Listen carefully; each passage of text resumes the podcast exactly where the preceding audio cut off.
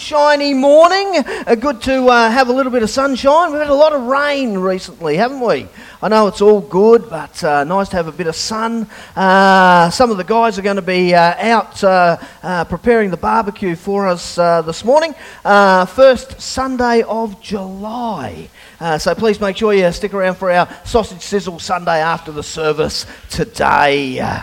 Hopefully, you're ready to get into what is week six. Uh, I can't believe we're into week six of a seven week series. It's entitled Revelation, a letter to the seven churches. And we've been looking at these as seven helps to keep the church healthy.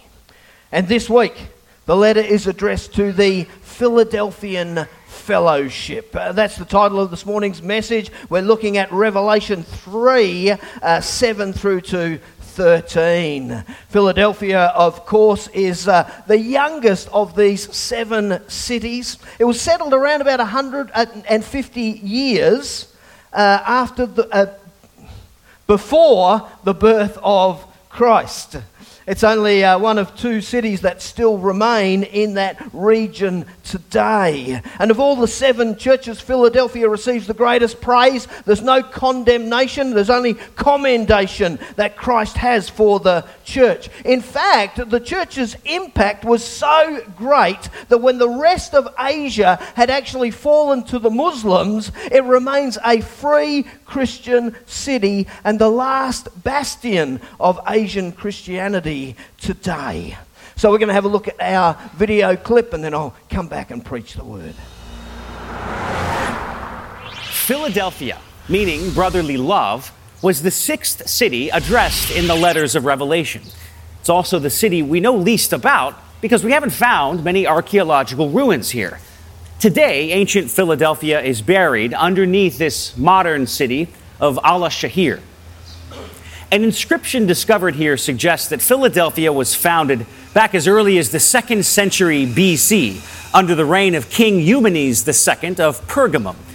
He named Philadelphia after his younger brother, Attalus II, whose nickname was Philadelphus, in honor and loyalty to his older brother, the king. During the first century, Philadelphia was situated on the imperial military route west to Rome, meaning the city would see regular visits from soldiers, travelers, and merchants. The soil around Philadelphia was renowned, leading to the production of exceptional grapes and wine. However, in 92 AD, Emperor Domitian issued an edict for Asia province, which required many vineyards to be cut down and replaced with corn. This action damaged the reputation and economy of Philadelphia. Very little is known about the buildings and the layout of the Philadelphia of the Roman period. As you can see, some remains of a theater have been discovered, and coins indicate that at the end of the second century, an imperial temple was erected here. Otherwise, we just don't know much yet about the Philadelphia of John's time. However, we do know this the church here at Philadelphia was solid. It's the only church of the seven that wasn't criticized for anything. To the angel of the church in Philadelphia, write I know your deeds.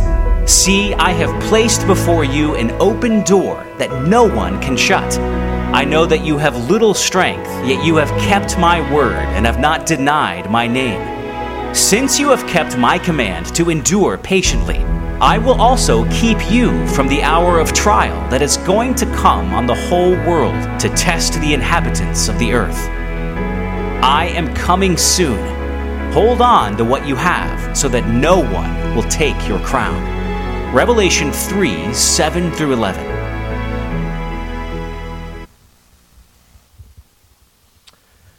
All right, let's pray as we get into the word this morning. Thank you, God. Thank you as we come to your word again. You want to speak to us. A word that's been written 2,000 years ago. And yet, by your Spirit this morning, breathe fresh inspiration and life into your word. That we, the church today, might continue to be encouraged to persevere through everything that will happen until you, Christ, come again. Lord, we receive your word this morning and we thank you for it now. In Jesus' name, amen. All right, today we're going to look at the uh, a picture, I suppose, a picture, the praises and the promises that are given to the church at Philadelphia. Uh, so today, firstly, let's have a look at the, the picture of our Saviour that Jesus provides. Verse 7, it's a picture of his conduct and his character. And it says, To the angel of the church in Philadelphia, write, These are the words of him who is holy and true, who holds the key of David. What he opens, no one can shut, and what he shuts, no one can open. Jesus declares, I know your deeds. See, I have placed before you an open door that no one can shut. So, firstly, dealing with the key of David, it's a reference to an incident that took place under the prophet Isaiah. And in Isaiah 22 18, King Hezekiah reigned at this time. And he had a chief of staff called Shebna. And Shebna was. Uh, lining his own pockets, so to speak. And so God took him to task, and in verse 18 it says, I will take him and whirl him around. I got that image of a like a discus thrower, and I will hurl him into a far country. And he would be replaced by a godly man called Eliakim whom God says in Isaiah 22 22, I will place on his shoulder the key of the house of David. What he opens, no one can shut, and what he shuts, no one can open. And so, Jesus, of course, in the Davidic line, is the final and ultimate king. And what he's saying is here, I hold the ultimate authority. No one can oppose me. Jesus calls himself holy. To be holy here, it means to be incorruptible.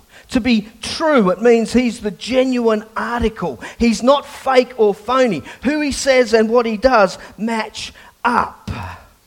So, in this place of instability due to an earthquake that took place in AD 17, he lays this foundation of faith that is built on truth.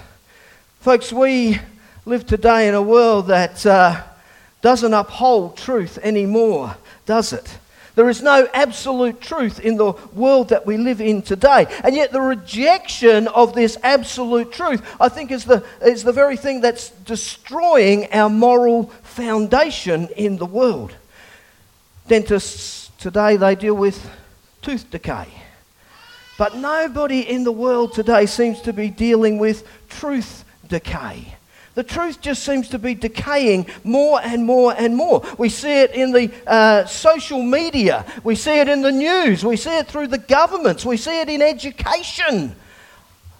A lot of the stuff our kids get taught in education today is nowhere near, far and far removed from the truth. But I was very heartened this week to discover that the federal government is going to pass legislation in order to formulate a, a group, a department that is going to deal with dis or misinformation. So you can trust the government. You just say yes to whatever the government wants you to say yes to, and that will be the truth. And we know that's not true, is it? And yet, the truth today is very subjective, it's very personal. How many people have ever said to you, Well, Andrew, you know, that's your truth? What's true for you is true for you, but what's true for me is very different. And yet, the reality is, it's no different in here than it is out there. Did you know that 91% of Christian teenagers and 66% of adults in the church don't actually believe that there is ultimate truth? And yet Jesus says in John 18 37, I am the truth.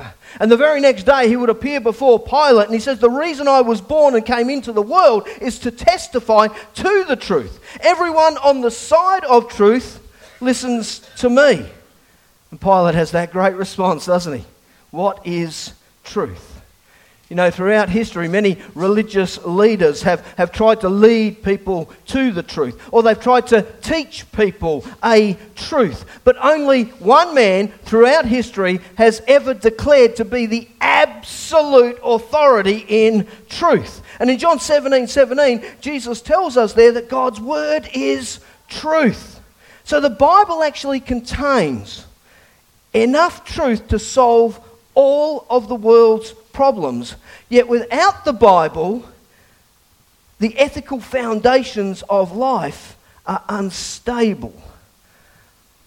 Without Christ, this world is crumbling. Now, to shut the door in this context, the, the Jews in Philadelphia, they were opposing Gentiles coming in. Remember from uh, our uh, series in Acts, you know, Paul again and again had to deal with this whole idea that uh, Jews wanted to become Christians, but they had to obey all of the Jewish laws as well. And so if Gentiles came in, that was the same sort of context. Yes, you can, you can receive Jesus, but you also have to obey all these laws. Jesus says, no, no, no. I paid the admission price for everybody to come into my kingdom. Now, the people were coming in through the door. They weren't exiting, they were coming in to the kingdom. And so, what it's saying here is that he's opened up a door, and what Christ opens, no one can close. He's opened up this door into the kingdom. That's why the Church of Philadelphia still has the open door in order to evangelize people to come into that kingdom. And it's an open door that Christ continues to have for us today so that we can keep inviting people in. But, folks, a time's going to come when the door to salvation will be closed. It's going to come into that Matthew 24. Remember? As it was in the days of Noah. Remember, people were going about their lives just like nothing was wrong. And then the pitter patter of rain and the door closed. And we're going to have people bang, bang, banging. Let me in, let me in, let me in. God's going to say, Not by the hair of my chinny chin chin. It's going to be too late to enter in. But praise God, that's not today. Amen. Praise God, that door is still open. We still have opportunity. If you don't know Jesus Christ this morning, you can receive Him as your Lord and Savior. You can be forgiven, and you can know that entrance into the kingdom of heaven. But we've got a responsibility to still be inviting people in today. Jesus says in John 10, verse 7, I am the door. All who enter in through me will be saved. So Jesus alone can open the door to heaven and eternal life, and he can shut that door to hell and death. And when he opens that door, when we've walked through that door into heaven, all of a sudden, all of the treasure of heaven all of the grandeur and splendor of all that God is belongs to us as His children.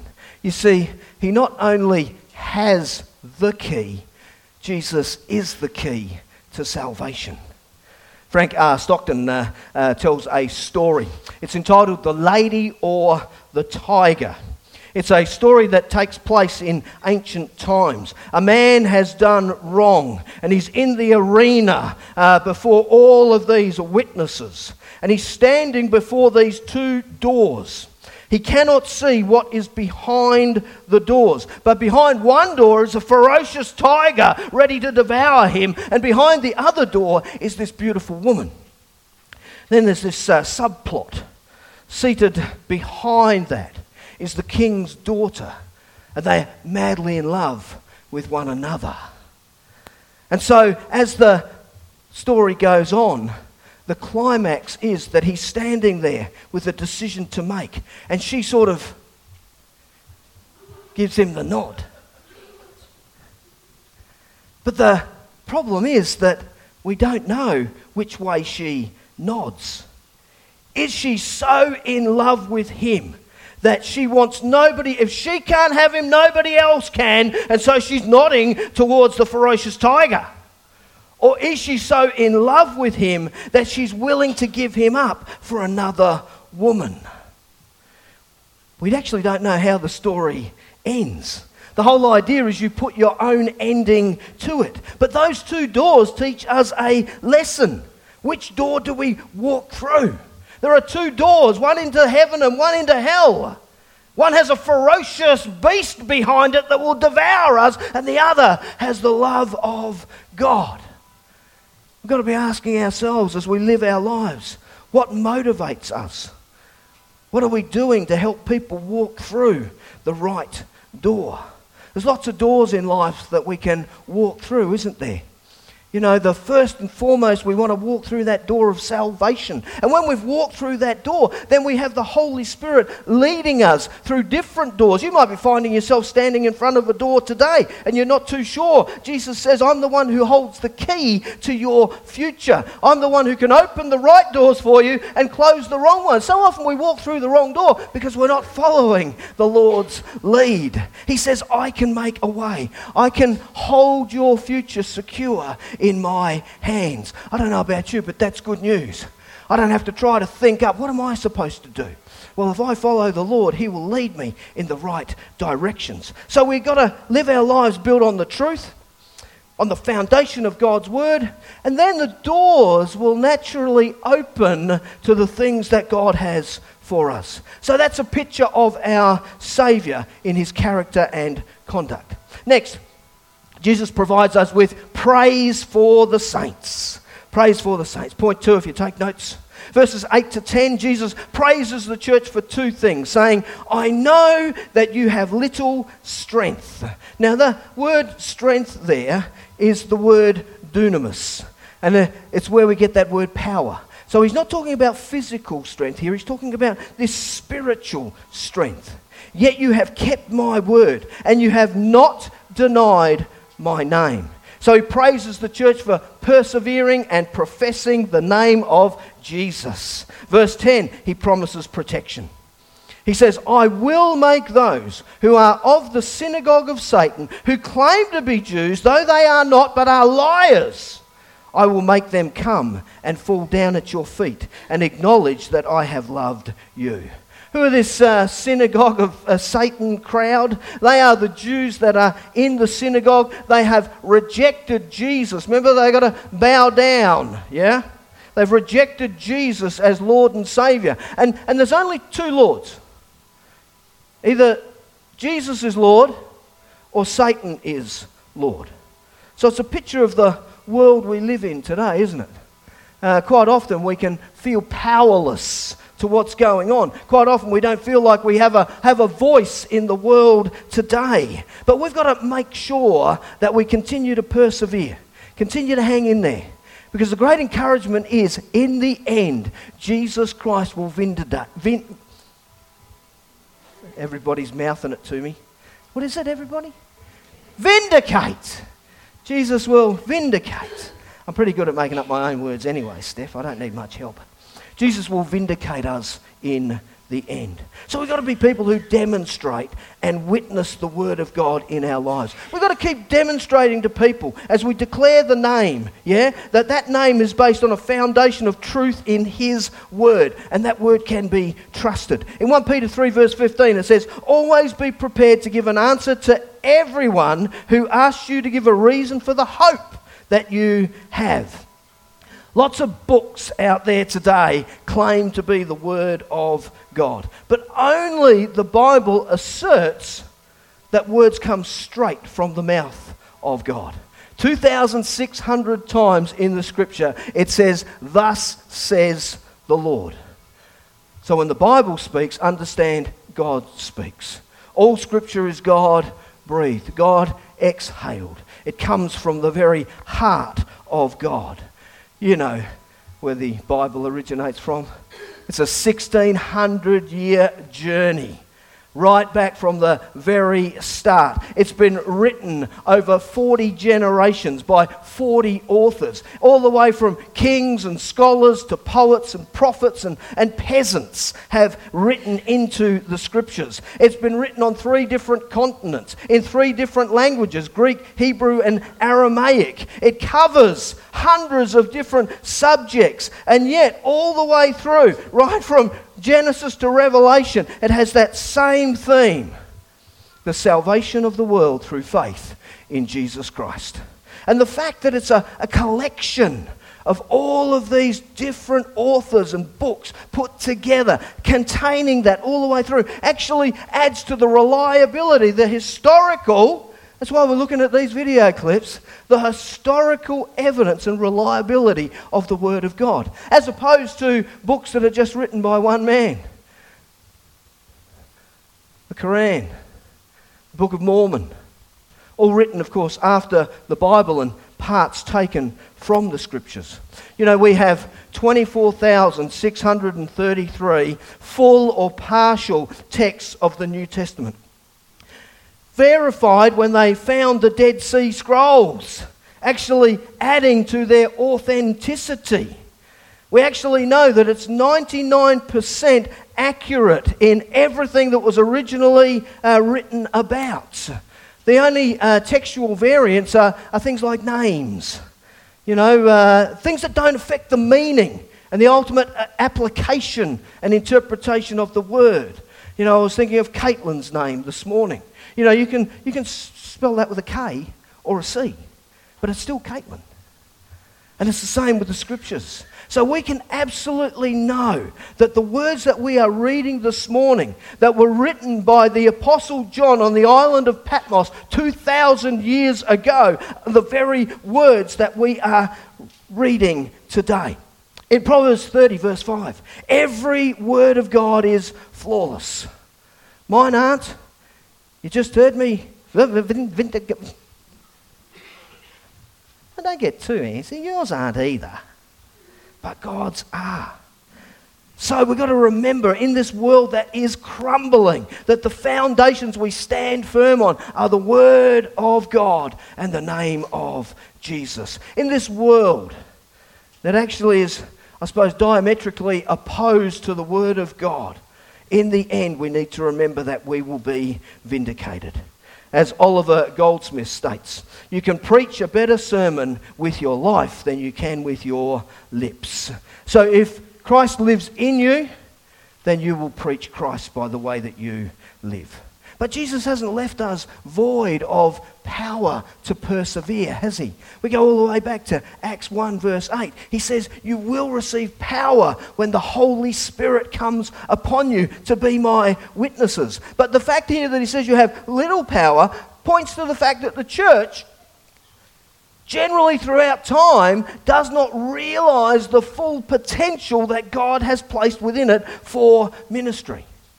You see, every one of you, if you're a born again believer in Jesus Christ, you've been given uh, gifts, spiritual gifts, Holy Spirit power to use within the body of Christ, the church, in order to build up the fellowship and be a witness for Jesus. Yet, how few actually activate God's power in us and through us by the Holy Spirit?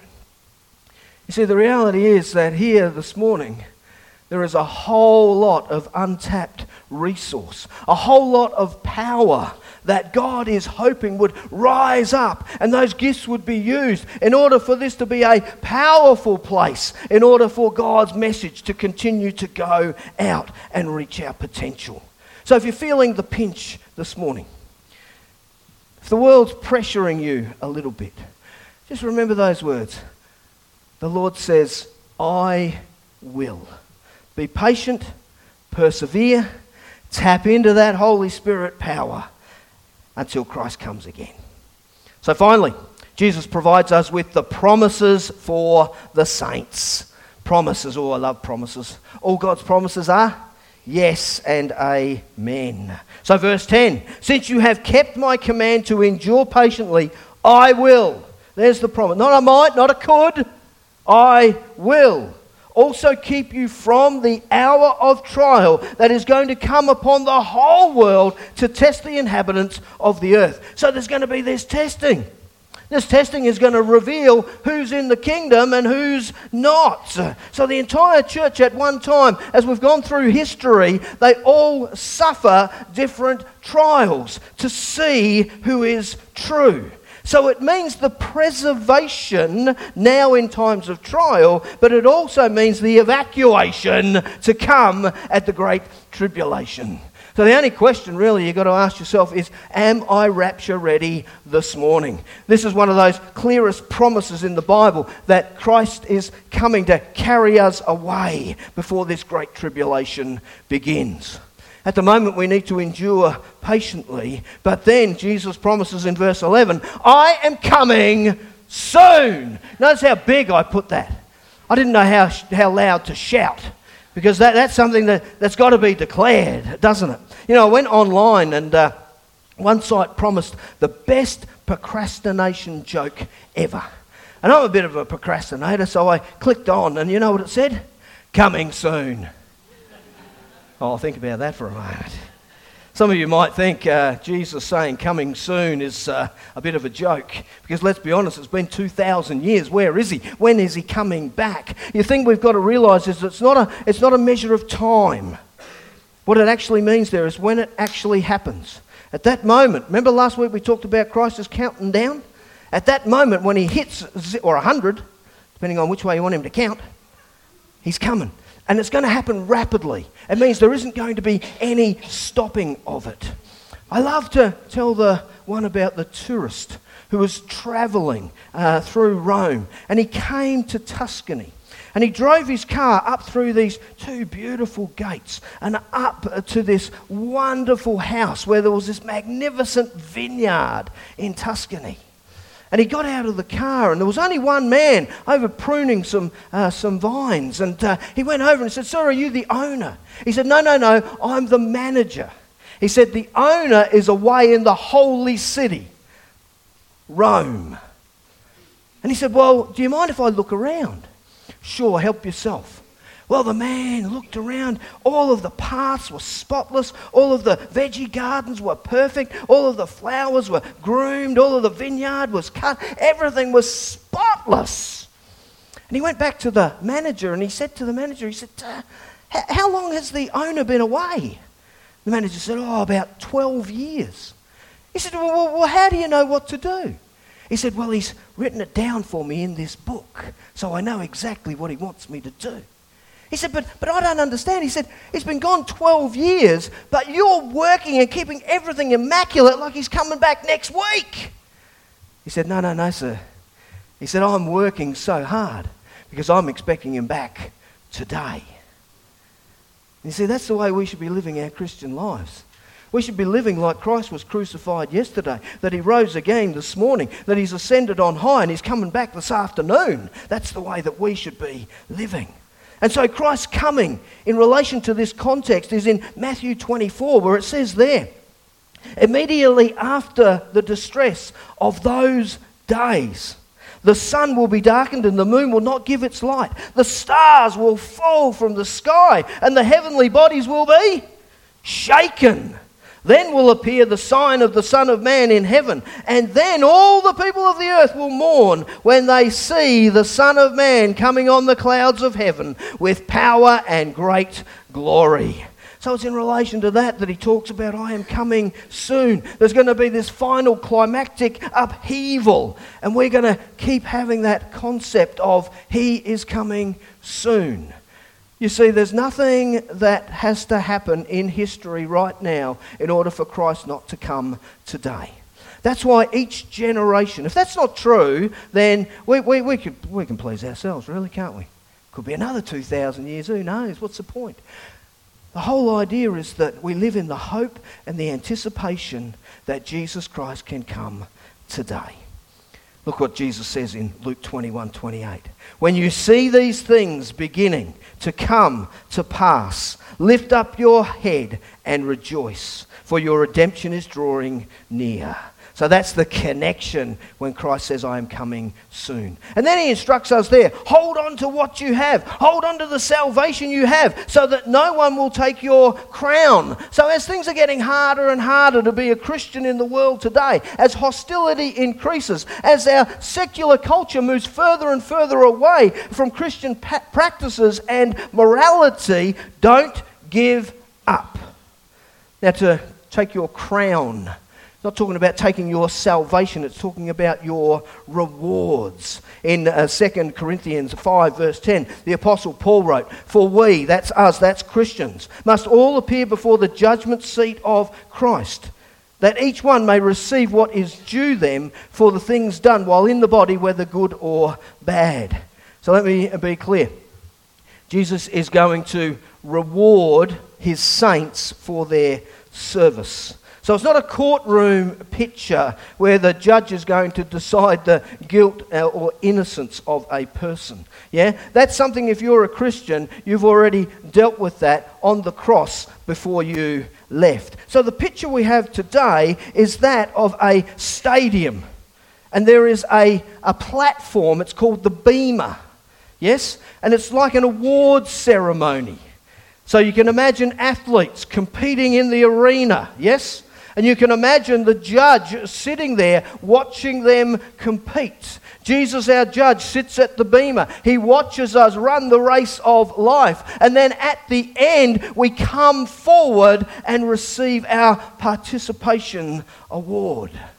It's a, a garland, a wreath, a crown. It's not the crown that Christ wears, He wears a, a diadem we wear a Stephanos, a, a wreath. When is all this going to happen and where? It's going to happen in heaven, after the rapture, before the second coming. So, what are we going to be rewarded for? We're going to be rewarded for what we did in our works of service through our salvation, the race that we ran, the spiritual gifts, the power that we've used that God has given us. In 1 Corinthians 3:13, it says, "It will be revealed. Your service to your Savior will be revealed with fire, and the fire will test the quality of each one's works." The Bible uses a, a metaphor of a house. Jesus is the foundation. What are you building on? If you're building on that foundation, then what are you building with? He talks in the passage about gold and silver, precious stones? Or are you building with hay and wood and straw? It comes back to the three little pigs, doesn't it? Whoosh! He's going to set fire to your life. And he's going to expose what you have done with the gifts that he has given to you. And he's going to reward you accordingly. So it's not a time of condemnation. No, no, no. It's a time of commendation. It's not a time of rebuke. It's a time of reward. It's not a time of punishment, but a time of praise. And then Jesus promises, I will make them a pillar in the temple of my God, and never again will he leave it. Jerusalem Jerusalem was destroyed in 70 AD. It had two great pillars out the front of the Holy of Holies. One of them was called uh, Jachin. J A C H I N, yes, and it meant permanent. And on the other was Boaz, and it meant strength.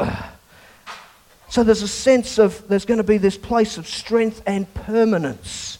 You know, we've been looking through these ruins, haven't we? And if you notice that generally all that's left is the pillars. Now, the promise here is that you never have to go out again. 17 AD, huge earthquake through the region, affected many of the cities. The aftershocks continued for two years. Some of the inhabitants were so afraid they used to live out in the countryside. But if they lived in the city, when there was this shock, they would run out for fear. And Jesus is saying to them, No, no, no. You're going to come in, and I'm going to be your strength and your permanence, and you will be with me forever. And then Jesus promises, I will write on them the name of my God and the name of the city of my God, the New Jerusalem which is coming down out of heaven from my God. And I will also write on them my new name. So it's this idea of permanency, isn't there? This idea of protection, these three names that are going to be written for us to be victorious. Of course, a change of name would have been exactly yeah, all the way through. I hope, it hasn't, hope I haven't been too uh, light on for you. But all the way through, in each one of these cities, Jesus looks at the city and he takes this physical place and he makes these spiritual applications, yes? Name changes in Philadelphia happened. The first one in uh, 17 AD, Tiberius Caesar, he actually gave them the money to rebuild the city, so they renamed the city uh, Neo Caesarea, which means the new Caesar. A little bit later on, Emperor Vespasian, he was kind to the citizens and they renamed it after his wife, uh, Flavia. And then they reverted back uh, uh, to calling it Philadelphia again. But when Jesus says, My name will be on you, there's this, there's this sense of, of permanency. His name isn't going anywhere. The name of God. The whole idea is that He is going to make us God like. Godliness is uh, shortened for God likeness. That's the power of the Holy Spirit in us, isn't it? That's what we're supposed to be doing here. We're to be godly and God like. Secondly, Jesus says, I will write on them the name of the city of my God. And of course, we've got uh, chapters uh, 21 and 22 of Revelation where we get this vivid description of this wonderful new city, Jerusalem, coming down out of heaven.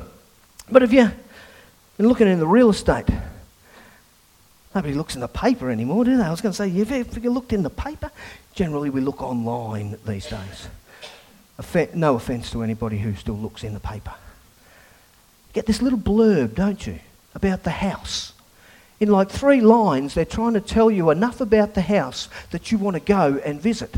But when you actually go up for the open inspection, wow, it's a lot better, isn't it?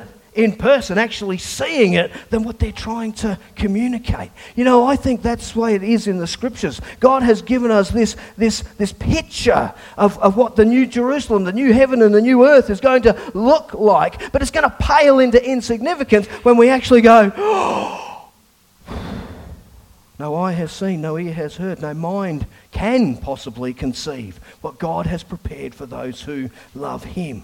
But here's a little taste Revelation 21, 1 to 5, John says, I saw the holy city, the new Jerusalem, coming down out of heaven from God, prepared as a bride, beautifully dressed for her husband.